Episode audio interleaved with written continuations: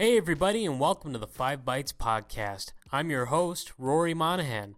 As always, the podcast is brought to you by Goliath Technologies, who help I T pros be proactive and anticipate, troubleshoot, and prevent end-user experience issues, regardless of where I T workloads or users are located.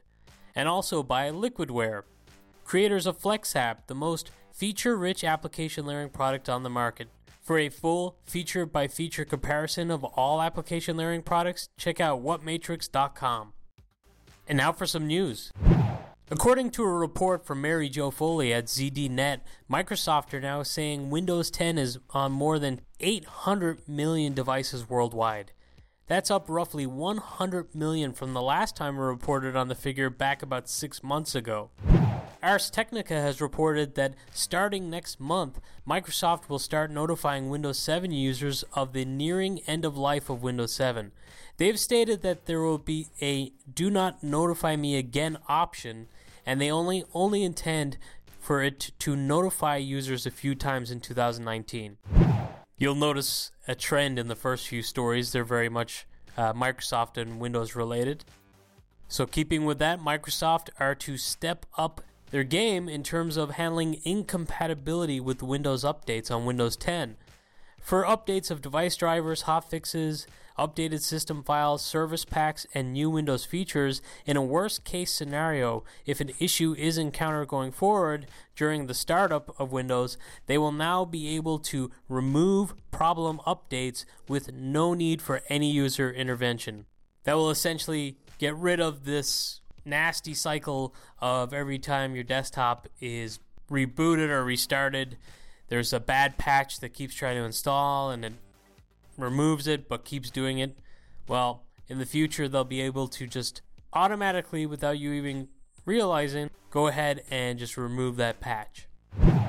In more Windows ten news, an eagle-eyed Redditor noticed in the insider build, users of the Home Edition can pause Windows updates for seven days, but in the regular Windows ten, they'll actually be able to pause updates for up to thirty-five days. Now, I wouldn't recommend this to a friend. Patch as soon as you can, but it's always good to have some flexibility. And that's those Windows-related news stories out of the way first. For something a little different, unfortunately, a zero day has been identified in Google Chrome.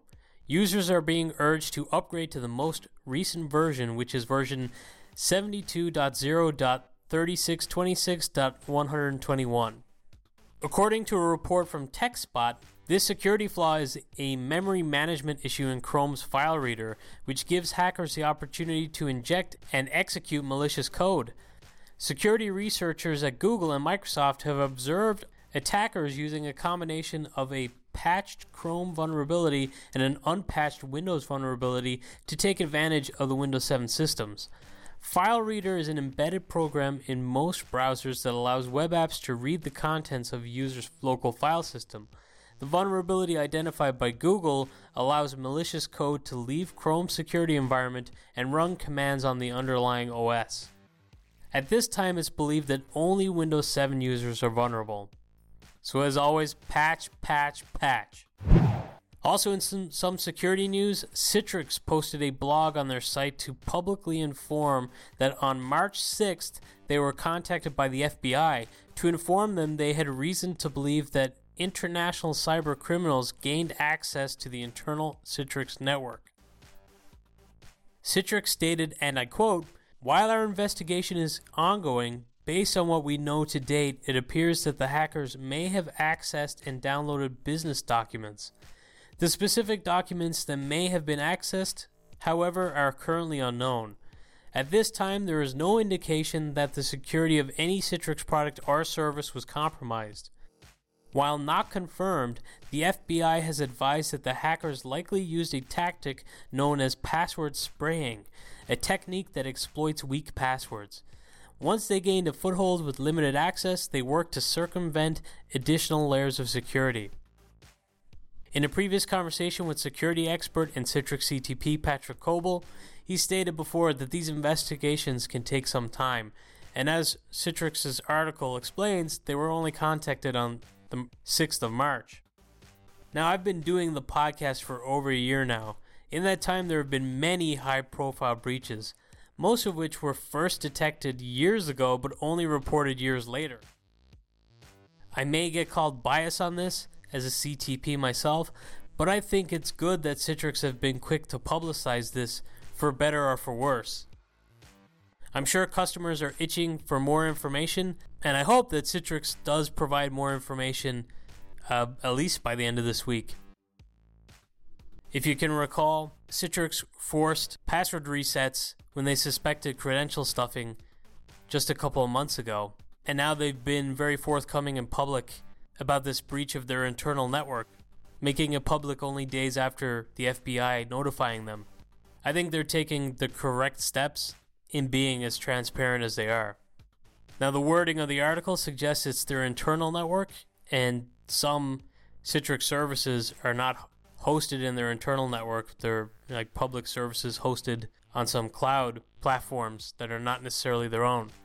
So it'll be interesting to see the details once Citrix provides more information to customers.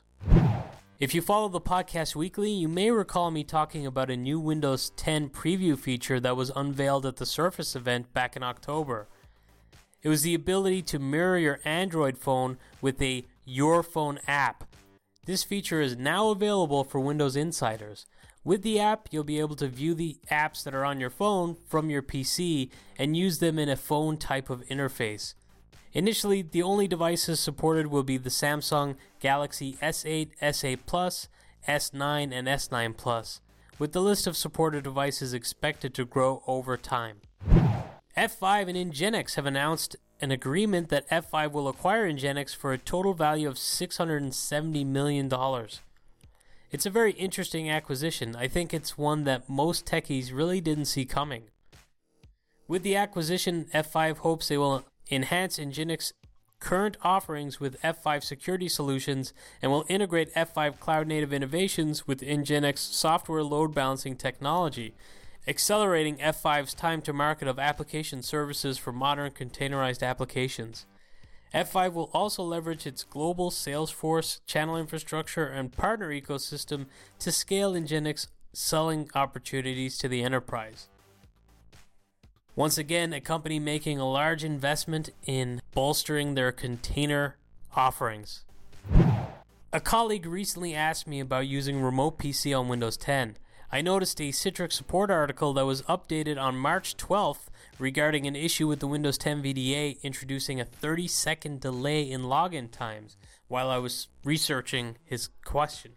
Now, there is a suggested registry fix for this, so if you're facing thirty second plus login time duration increases on your Windows ten machines with the V D A, you want to check out this article with the registry fix. I will include the link to the fix with this episode, which is episode sixty-three, on five bytes podcast dot com and in the YouTube description for this episode. It has been announced that the Byte Size Community Cloud Project book will see some proceeds go to a good cause, with Christian Brinkhoff this week announcing their intention to donate some of the proceeds to the One Laptop Per Child Foundation that helps empower children in developing countries. If you would like to share some of your opinions on cloud, your experience, or tips, the submission deadline is the end of March, so get those in. My friends at the Frontline Chatter Podcast published a new episode this week. Hosts Case and Jarian interviewed Johan van Amersfoort about his great V D I design guidebook, his own personal and career background, and much more. And as a quick side note, congratulations, Johan, on the birth of your first child. And now this week, we've got a hot job. Aaron Buley recently shared that he is looking for a recent college graduate to join his team for a unique opportunity. The position is for an engineering technologist, which, I know it's a pretty vague title, but the role is based in Dallas, Texas. Key responsibilities, to make it a little less ambiguous, uh, is to produce products, systems, and solutions based off of concepts created by higher-level individual contributors and management, assist in producing concept prototypes, Focus on and develop technical expertise in a specific component of a system, process, product, or solution. Uh, impact within a product family. Uh, be owner of single technology family. Begin to develop knowledge of an additional technology area, and more. So if you have a passion for people and processes, this is one for you.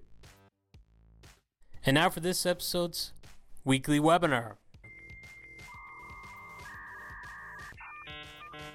If you work in healthcare I T and work with Epic, you won't want to miss Goliath Technologies' upcoming webinar on March nineteenth at twelve thirty p.m. Eastern. In the webinar, Goliath will demo the benefits, including having a real-time advanced warning of application access and performance issues, live dashboards displaying end-user session experience in real time, visibility into failure point and data analysis drilled down with screenshots, historical logon success failure reports, and some of their integration with Epic's own monitoring metrics. So definitely check this one out. And now for this episode, scripts, tricks, and tips. One of the first great scripts I shared on the podcast was a really cool PowerShell toast notification. This week's is another toast notification, this time specifically one for your Windows ten desktops that can be managed in Configuration Manager or via Group Policy Preferences with scheduled tasks. It's a perfect toast notification for Windows ten upgrades and prompting users for pending reboots. So say you're upgrading them from V seventeen oh nine to seventeen oh three and you want to allow them to accept the update, you could deliver that notification with this cool toast notification. Likewise, if you've got pending reboots after patches, you can have this pretty sweet looking toast notification to prompt the users for reboot. It looks awesome, and best of all, it's very easily modified through an X M L file. So you don't have to be a genius to figure this one out. It's just a text file. That's it for another episode. Thank you guys so much for listening.